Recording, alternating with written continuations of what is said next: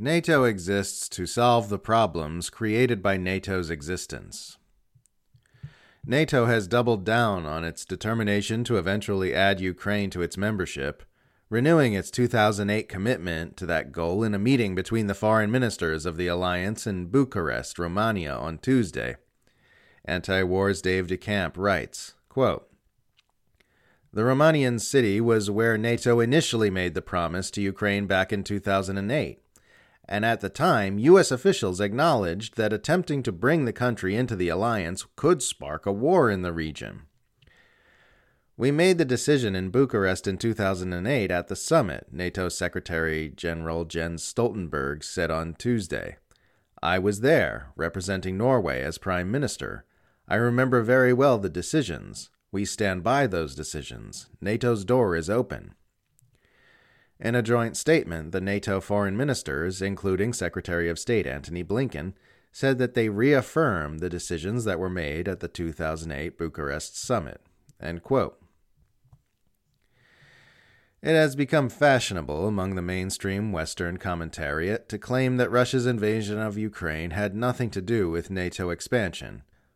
But, as recently explained by Philippe Lemoine for the Center of the Study of Partisanship and Ideology, that's a completely false narrative that requires snipping past comments made by Putin out of the context in which they were made.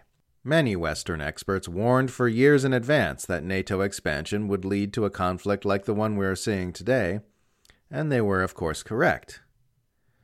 The recent push to expand NATO in Ukraine, along with nations like Finland and Sweden, as justified by Russian aggression, is a good example of what Professor Richard Sakwa has called the fateful geographical paradox that NATO exists to manage the risks created by its existence. As the late scholar on U.S. Russia relations Stephen Cohen explained years before the U- Ukraine crisis erupted in 2014, Moscow sees NATO as an American sphere of influence, and the expansion of NATO and NATO influence as an expansion of that sphere. It reacts to this with hostility just as the US would react to China or Russia building up aggressive military alliances on its borders, and arguably with vastly more restraint than the US would. Other future examples of Sakwa's fateful geographical paradox are likely to include the push to reconfigure NATO into an alliance dedicated to restraining China, which of course means halting China's rise on the world stage and working to constrict, balkanize, and usurp it. A recent Financial Times article titled, Washington Steps Up Pressure on U- European Allies to Harden China Stance, gives new detail on this agenda. Quote, the U.S. is pushing European allies to take a harder stance toward Beijing as it tries to leverage its leadership on Ukraine to gain more support from NATO countries for its efforts to counter China in the Indo Pacific. According to people briefed on conversations between the U.S. and its NATO allies, Washington has, in recent weeks, lobbied members of the Transatlantic Alliance to toughen up their language on China and start working on concrete action to restrain Beijing. U.S. President Joe Biden identified countering China as the main foreign policy goal at the start of his administration, but his efforts have been complicated by the focus on Russia's invasion of Ukraine in February. But with Russian President Vladimir Putin's invasion in its 10th month, Washington was making a concerted effort to push China back up NATO's agenda, the people said. The North Atlantic Treaty Organization added China to its security concerns for the very first time this past June, and ever since it's been a mad push from Washington to ramp up aggressions against Beijing. Another Financial Times article titled NATO Holds First Dedicated Talks on China Threat to Taiwan details a meeting between alliance members this past September. Quote, they also discussed how NATO should make Beijing aware of the potential ramifications of any military action, a debate that has gained significance following Russia's invasion of Ukraine amid questions about whether the West was tough enough in its warnings to Moscow. The U.S. has been urging allies, particularly in Europe, to focus more on the threat to Taiwan as concerns mount that Chinese President Xi Jinping may order the use of force against the island. Senior U.S. military officers and officials have floated several possible timelines for military action, with some eager to increase the sense of urgency to ensure Washington and its allies are prepared. Some are noticing that Washington's eagerness to increase the sense of urgency on this front can easily wind up having a provocative effect which serves as a self fulfilling prophecy.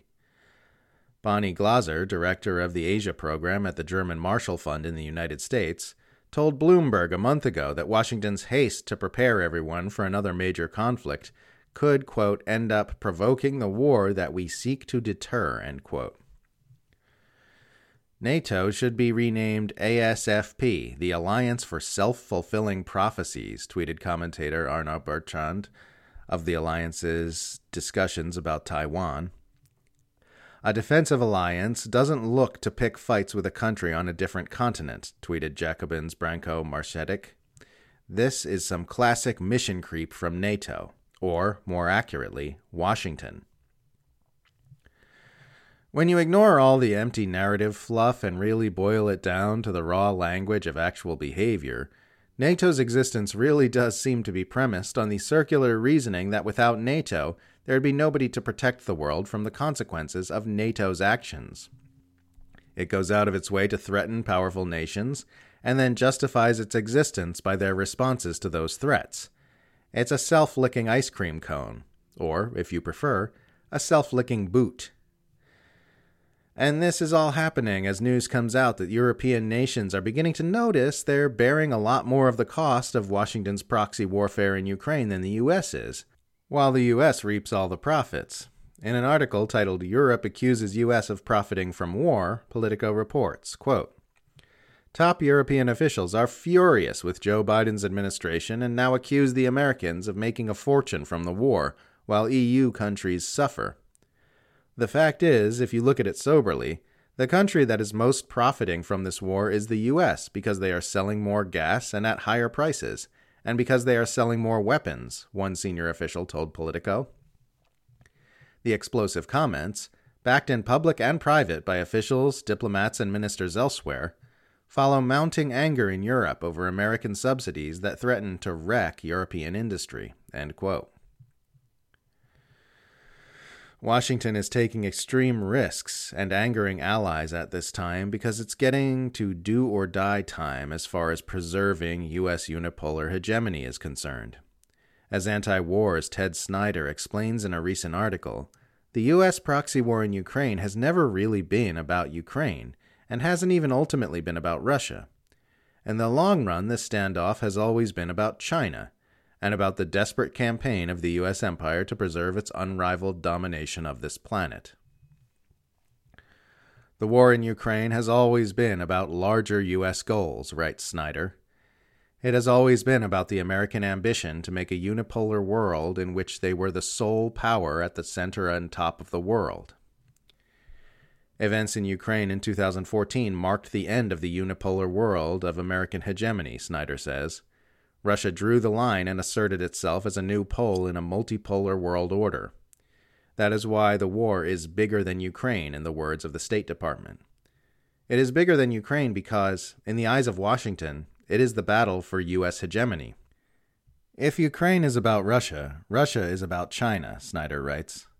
The Russia problem has always been that it is impossible to confront China if China has Russia it is not desirable to fight both superpowers at once.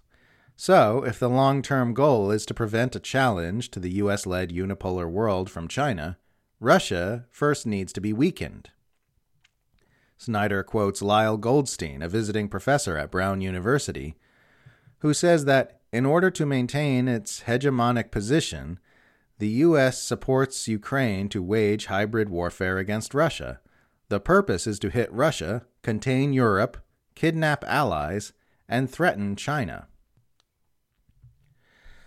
As the world becomes more multipolar and securing total control looks less and less likely, the Empire is fighting more and more like a boxer in the later rounds who's been down on the judge's scorecards the entire fight, taking more risks, throwing wild haymakers, preferring the possibility of a knockout loss over the certainty of losing a decision. We're at the most dangerous point in humanity's abusive relationship with U.S. unipolar domination. For the same reason, the most dangerous point in a battered wife's life is right when she's trying to escape. The Empire is willing to do terrible and risky things to retain control. If I can't have you, no one can, is a line that can be said to a wife or to the world. The importance of opposing these megalomaniacs and their games of nuclear chicken has never been higher.